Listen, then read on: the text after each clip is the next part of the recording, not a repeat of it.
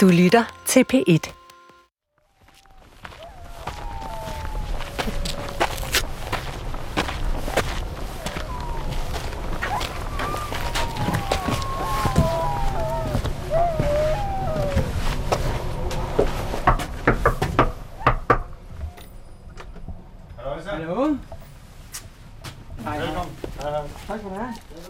Sebastian er taget på besøg hos en gammel bekendt. Hans Christian Florian Sørensen er regionslæge og har boet her i Dasilak i 29 år. Østgrønlands største by, en timesejlads fra gletsjeren Mitavaket.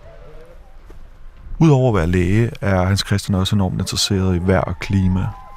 Og nogle gange hjælper han DMI med målinger. Og så har han været med på diverse ekspeditioner på indlandsisen så han har fulgt godt med i den store klimamæssige udvikling, der har været de seneste mange år. Kan du forklare lidt, hvordan øh, fjordisen har ændret sig over tid? Det, der ligesom er sket øh, over årene, det er, at den er blevet betydeligt mere øh, skrøbelig og bryder lettere op. Øh, og det vil sige, at så snart der kommer bølgepåvirkning udefra, dønninger, der kommer ind i fjorden, så brækker isen op. Og det kan ske på timer, at der kan gå øh, flere kvadratkilometer af isen. Jeg har fulgt med øh, ude i naturen, og det er da helt klart, at der er sket ting og sager i de knap 30 år, øh, der er gået.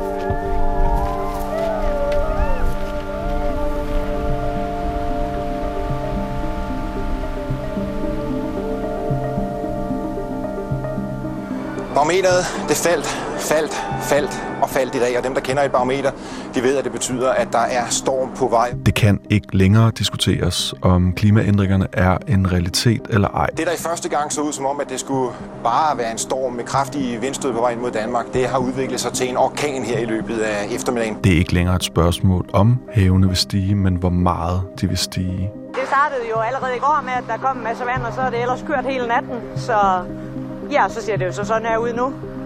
Og det ser ikke ud til at blive bedre, vil jeg så sige. Så der er lidt vand at tage af. Det er ikke længere et spørgsmål, om vi skal vende os til mere ekstrem vejr, men hvilken type ekstrem vejr og hvor ofte. Vi plejer ikke at være så hårdt ramt her, slet slet ikke. Så det er meget ekstremt i dag. Der er ingen tvivl om, at klimaændringerne vil påvirke os alle. Og vi lever i en tid, hvor viden, forskning og formidling om klimaet er vigtigere end nogensinde før. Det er ikke noget, man bare gør lige her nu. Det er jo et tidsperspektiv, måske på nogle årtier. Og derfor har folk som professor i klimaforandringer, Sebastian Mernil, en fremtrædende rolle i de her år. Og det vil sige, at vi har en udfordring sådan rent tidsmæssigt, fordi skal vi nå 2030-målsætningen eller gå i netto 0 i 2050, jamen altså, så har vi tiden imod os. Sebastian har en officersbaggrund og bor i Odense, men opholder sig det meste af ugen i Bergen, hvor han er direktør for et af verdens førende klimacentre, Nansen Centret. Sebastian Mernil er også hovedforfatter på FN's klimapanels næste klimahovedrapport, og i 2018 modtog han P1's Rosenkærpris. Modtageren af Rosenkær-prisen 2018 er professor i klimaforandringer og glaciologi, Sebastian Mernil. En pris, der hvert år gives til en fremragende formidler af kompliceret stof. Med prisen følger en mulighed for at lave en radioserie om forskeren og forskerens område, og det er det, du lytter til nu. Velkommen til tredje program af Manden på Gletsjeren, P1's Rosenkær-serie, hvor du skal med Sebastian Mernil på feltarbejde i Grønland, og hvor han vil forklare, hvad det præcis er, der sker med klimaet, isen, gletsjerne og havene, så du forstår, hvor vores planet er på vej hen.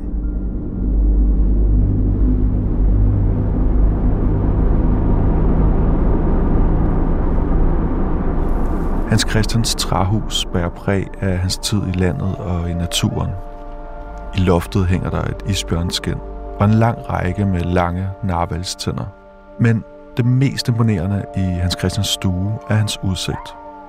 Et stort panoramavindue leder synet direkte mod det kilometerhøje bjerg, der ligger tværs over for huset på den anden side af fjorden. Herfra har Hans Christian kunne følge, hvordan temperaturen har forandret landskabet, og hvordan landskabet påvirker de lokales liv.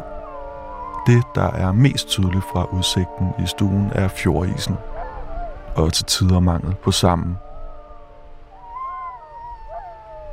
Når man kigger øh, ud af mit vindue, tværs over fjorden, der er cirka 5 km over. Der ser man over på et fjeld, der er 1000 meter højt. Øh, og på det fjeld, øh, der ligger der nogle øh, små bræer, gletsjer og permanente snestykker. Firen øh, kalder man det, når det ikke har øh, dannet sig helt til en gletsjer.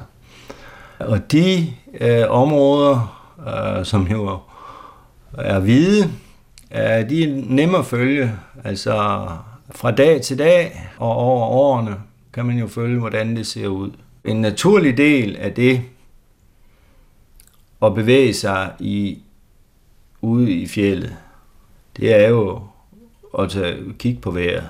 Øh, hvordan er vejret? Og når man gør det over år, så lægger man jo mærke til, hvis der sker forandringer fra øh, den ene juli måned til den anden juli måned. Eller hvis man, jeg har også gået rigtig meget på ski, øh, hvis man så lige pludselig synes, at øh, jeg plejer da at kunne gå på ski her, men det kan jeg så ikke nu. Jeg plejer at kunne tage den sidste skitur omkring 1. juni, men, men nu er det så hen, måske i begyndelsen af maj. Så er det jo sådan nogle ting, øh, jeg lægger mærke til. Og jeg har jo bevæget mig øh, rigtig meget øh, ude i naturen og været på stort set alle de toppe, vi kan se her fra, øh, fra vinduet. Klimaforandringerne påvirker os i alle verdens hjørner. Derfor består Sebastians arbejde også i, som en af de førende forskere i sit felt, at rejse verden rundt og holde oplæg for politikere og organisationer og mødes med andre videnskabsfolk. Derfor skal vi også i den her serie tale med en klimafysiker fra Niels Bohr Instituttet, men for Sebastian er det lige så vigtigt at tale med dem, der står uden for de store beslutninger og den tunge forskning. Både for at oplyse, men også for at forstå, hvordan folk påvirkes lokalt, og for at puste til den ild af interesse, som klimasagen de seneste år har oplevet. Vi kommer tilbage til Hans Christian igen, men først skal vi med Sebastian på gymnasium. Det er blevet efterår i Odense, Bladene udenfor er gule, og regnen falder tungt. Midt i byen ligger Odense Katedralskole. Her inde i varmen, i en gammel og flot dekoreret sal, skal Sebastian holde foredrag for to naturgeografihold for 3. og 2. G. Jamen, øh, nu skal vi så til gang med et øh, oplæg af Sebastian Werning, Noget af det, vi står overfor, når vi kigger ud i klimasystemet, og når vi ser, hvilke forandringer vores klima har har gjort over de seneste årtier, jamen der står vi over for nogle drastiske konsekvenser.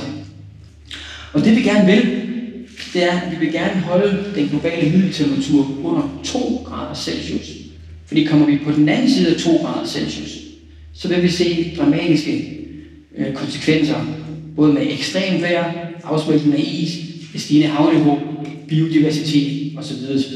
Det der er hovedårsagen til de her forandringer og de her varmere temperaturer, vådere forhold og det mere ekstreme klima. Det er den stigende udledning af CO2 til atmosfæren. Men det vi gerne vil, og det vores politikere de siger, vi skal, det er, at vi skal reducere udledningen af CO2, plus også, at når vi kommer frem i 2050, så skal vi faktisk trække mere tilbage fra atmosfæren, end det vi udleder til atmosfæren. Og det vil sige, at vi skal have en negativ tilvækst af CO2 til atmosfæren. Det Sebastian nævner her er den danske 2030 og 2050 CO2-reduktionsplan. 2030-planen har en målsætning om 70% reduktion af CO2 for Danmark i forhold til niveauet i 1990.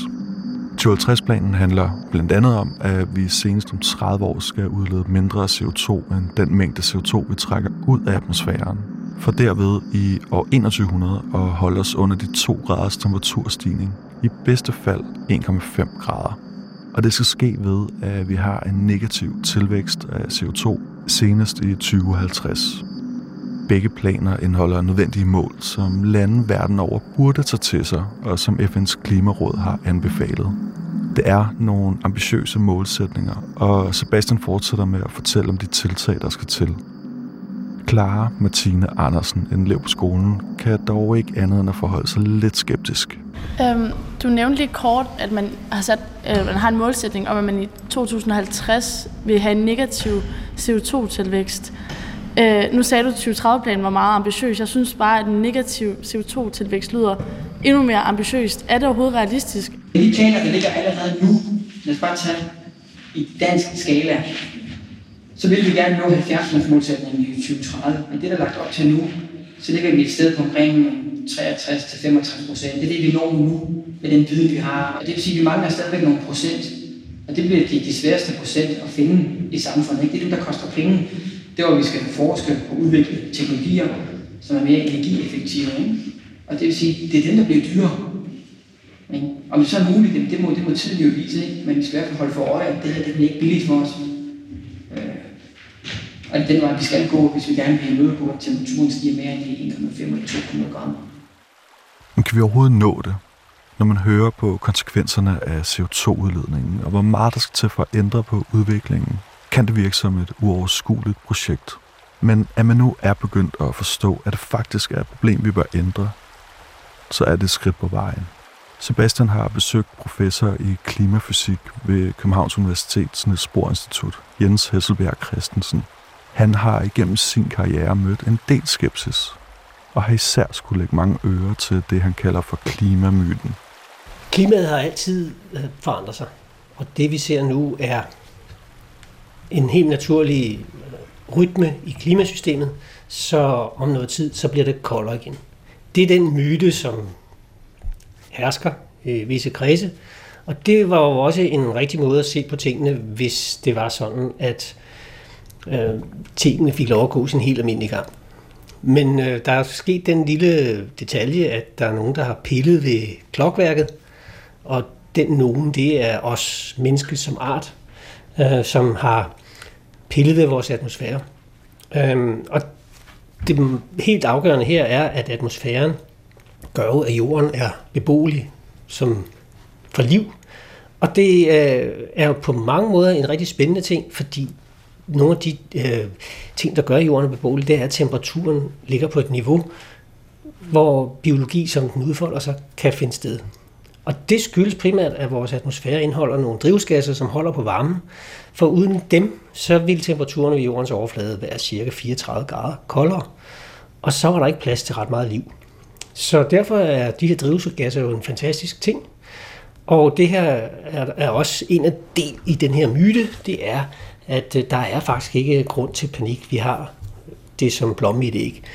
Problematikken er, at drivhusgasserne samtidig med, når de øges i mængde, sådan ligesom holder endnu bedre på varmen. Og øh, det har vi pillet ved i de sidste 200 år, cirka. Siden den industrielle revolution har vi sluppet mere og mere drivhusgas, primært den luftart, der hedder CO2, ud i atmosfæren. Og det kommer fra, når vi brænder olie, kul og gas. Øh, men klimaet på den lange bane har jo varieret, og det gør det fortsat, og, men det er altså på meget lang tidsskala. Visse perioder er der varmere end ellers, og andre perioder koldere. Og det har afstedkommet over de sidste små 5 millioner år i hvert fald, at, øh, at vi har haft klima, der har vekslet mellem, vi kalder en istid, og så sådan noget klima, som minder om det, vi har nu. Alt det har vi vidst og forstået rigtig godt i ja, tæt på 1.500 år. Men i særdeleshed inden for de sidste årtier, hvor vi har fået rigtig gode data til at fortælle, hvordan tingene i detalje så ud baglæns tid. Hvordan ser du øh, de næste 50-80 år i relation til, til indlandsisen og det øh, isbidrag, vi forventeligt vil se i relation til et stivende havniveau? Altså vi ser jo i dag, øh, har der været en acceleration flere steder af, af massetab fra, fra gletsjerne, altså med isbjerge. Øh, men de samme gletsjere har jo, kan man sige, øh, peaked, fordi øh, de har simpelthen nu drænet lidt mere is, end, end, end muligt kunne være. Så man kan ikke blive ved med at accelerere og accelerere. Og øh, omvendt så kan man så sige, at, at øh, vi ved også, at nogle af de processer, der ligger bag det her, det er simpelthen, at isen er blevet blødere. Så, så noget af det, der sker, det er, at i takt med, at det er blevet varmere, så er isen øh, simpelthen flyder hurtigere.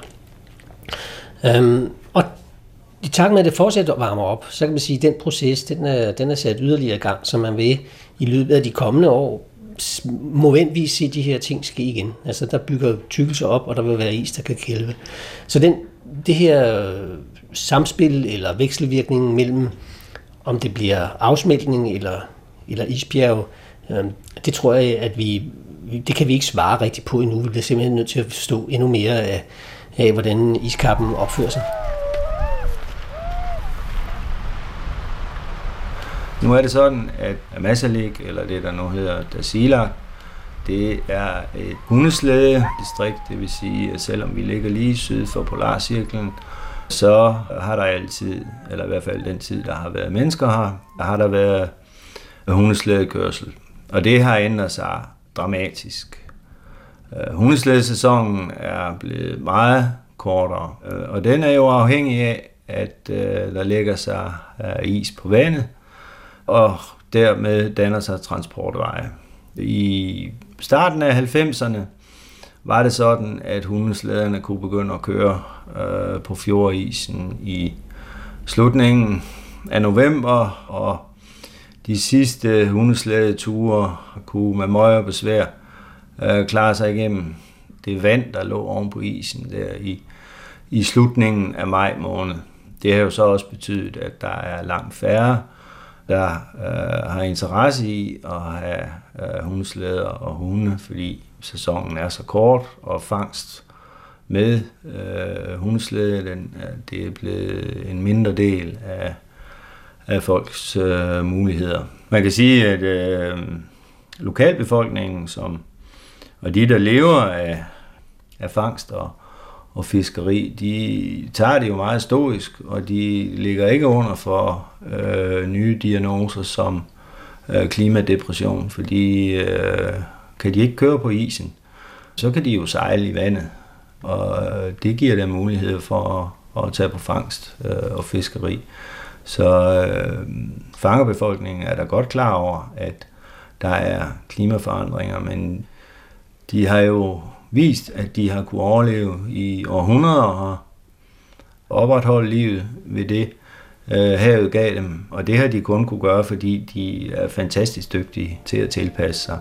Så når det nu bliver varmere, og der bliver mindre is, jamen så sejler de bare det mere. Hos lokalbefolkningen i Dasilak har man altså været gode til at se mulighederne i forandringerne. Fjorden og dermed en vigtig transportvej er åben, når den ikke er fortsat til. Med de varmere havstrømme er der kommet flere forskellige arter fisk, og så er det, som Hans Christian fortæller, nemmere at sejle ud for at fange dem. Men det, der alligevel fungerer lokalt, kan stadig blive et problem globalt. På Odense Katedralskole har Sebastian taget to billeder med fra gletsjeren Mitaraket, som har været omdrejningspunktet for hans Ph.D. og doktorafhandling. Det ene foto er fra 1933 og forestiller en stor hvid masse, der breder sig op langs bjergenes kanter og ud mod fjorden. Det andet blev taget i 2011 og ligner Gold Bjerg med en smeltevandssø på størrelse med en fodboldbane nederst i dalen.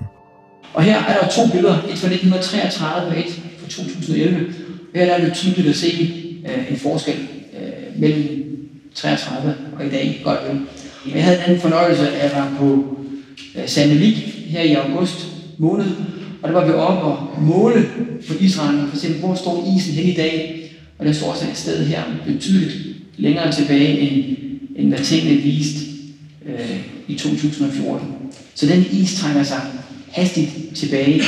Og tager vi perioden fra 1900 og til 2014, jamen så har den is trukket sig i gennemsnit i 16-17 meter tilbage. Når vi kigger på, hvad der skete fra 2014 og frem til i dag, så ligger vi altså et sted omkring 22-24 meter om året i tilbagetrækning. Så også her ser vi, at tingene begynder at gå lidt hurtigere. Og så er det jo typisk, når vi snakker omkring klimaforandringer, at det er, at man begynder at se en, en acceleration i tingene over tid. De seneste estimater fra FN's klimapanel, de siger, at det globale havniveau vil stige op til 1,1 meter i 2100. Og det er ret så meget, hvis man går herned i havnebadet og kigger ud over og forestiller sig, at vandet det står 1,1 meter højere i 2100. Og det er ene alene fordi, at den is, vi har på land, at den nu er blevet påvirket af den klimaforandring, som vi ser, har set over tid, men også den, vi forventeligt vil se i fremtiden. Netop fordi, at vi udsender så meget CO2 og så mange drivhusgasser til atmosfæren, og det er det, der er hovedårsagen til de klimaforandringer, som vi står overfor. Havniveauet er blevet et kritisk punkt på klimadagsordenen. En forsker, som netop undersøger det område, er professor i klimafysik Jens Hesselbjerg Christensen. Sebastian har tidligere og arbejder stadig i perioder sammen med Jens Hesselbjerg og holder nu et vågen øje med hans arbejde. De seneste fem år har arbejdet omhandlet et projekt om det, Jens Hesselbjerg kalder de hurtige klimaforandringer. Han mener, ligesom Sebastian, at der er grund til både bekymring og til handling. Ja, det er sådan, at, øh, at de forandringer, vi ser nu, de er sket inden for de sidste 50 år cirka. Øh, og i løbet af den periode, der er temperaturen steget så voldsomt i Arktis nogle steder med øh, 8-10 grader på årsbasis, hvor, hvor der faktisk, øh, eller endnu mere, hvor, hvor vi er gået fra, der har været betragtet med is om vinteren, til at der faktisk stadig ingen is er overhovedet. Og det tror jeg, behøver vi ikke at være forskere for at kunne regne ud, at forskellen mellem at stå et sted, hvor der er åben vand, og så et sted, hvor der er is med snedække på, det giver rigtig, rigtig mange graders forskel. Selv klart, så sker der det, at hvis det fortsætter med at varme op, så forsvinder isen helt på hav, øh, over hav. Det kan, det kan simpelthen øh, varme så meget op, at man ikke kan danne is igen om vinteren. Altså, bekymring skal vi være. Vi skal være bekymrede i forhold til, at det her kan sætte noget i værk, som er en dimension, vi ikke rigtig har taget højde for endnu. Øh, det er helt klart, det vil ikke ske sådan fra den ene dag til den anden, og det vil heller ikke ske fra det ene og ti til det andet, men så begynder det at gå hurtigt. Når man først får tegnet på det, så kan det ske over få årtier. Så på den måde er det noget, vi skal være nervøs for.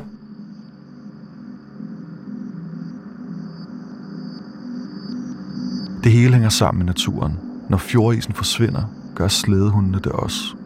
Når indlandsisen smelter, får det drastiske konsekvenser for havniveauet. Det er de kedelige fakta, som Sebastian må rejse Danmark og verden rundt og fortælle. Og selvom der de senere år er kommet langt større fokus på klima, kan formidlingen stadig være op ad bakke.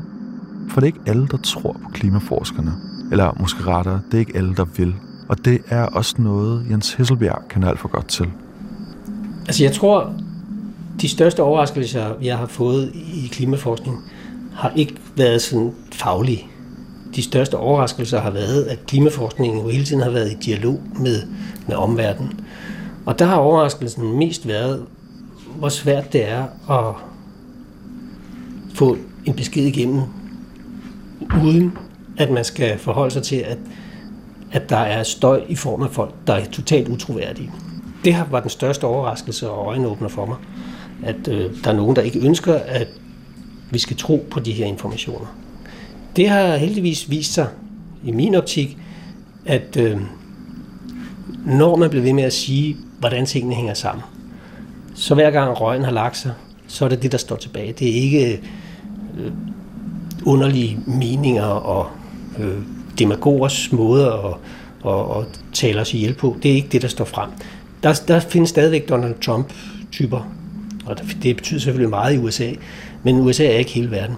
Og, og der mener jeg at se og det, det, det er den anden store overraskelse, det er der rent faktisk er sket et skift. Et holdningsskift til, at, at det her er, nu er den information kommet igennem, og den er sagt sådan, som man tror på det. Det synes jeg er, er vigtigt at holde fast i.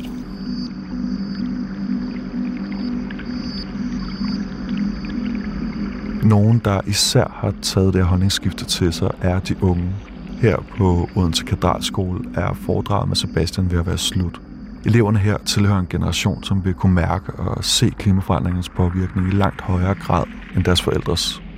Samtidig tilhører det en generation, som mere end nogen anden forsøger at kæmpe imod, sige fra og kalde til handling.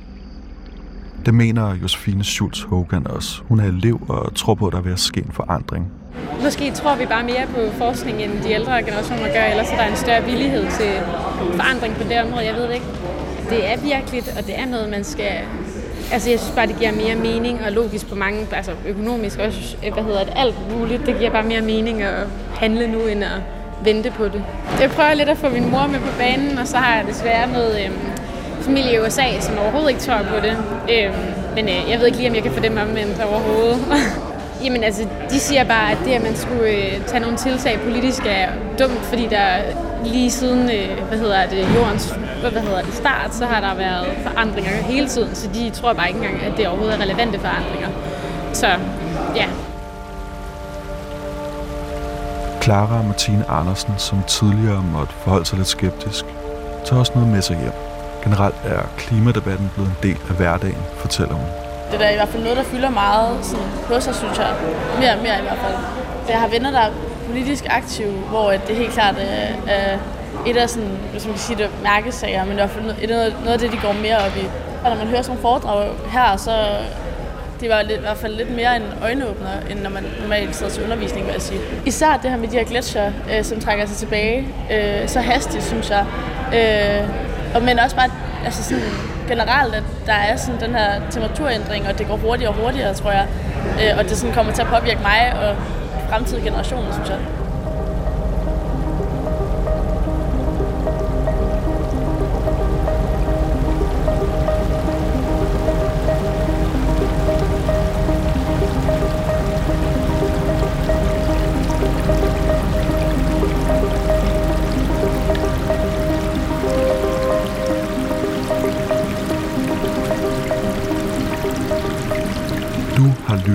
Tredje program af Manden på Gletsjeren, P1's Rosenkær-serie. Programmet er trælagt af Amanda Bøje Hvid og Mads Peter Kønel. Redaktør er Rune Spar Gertsen.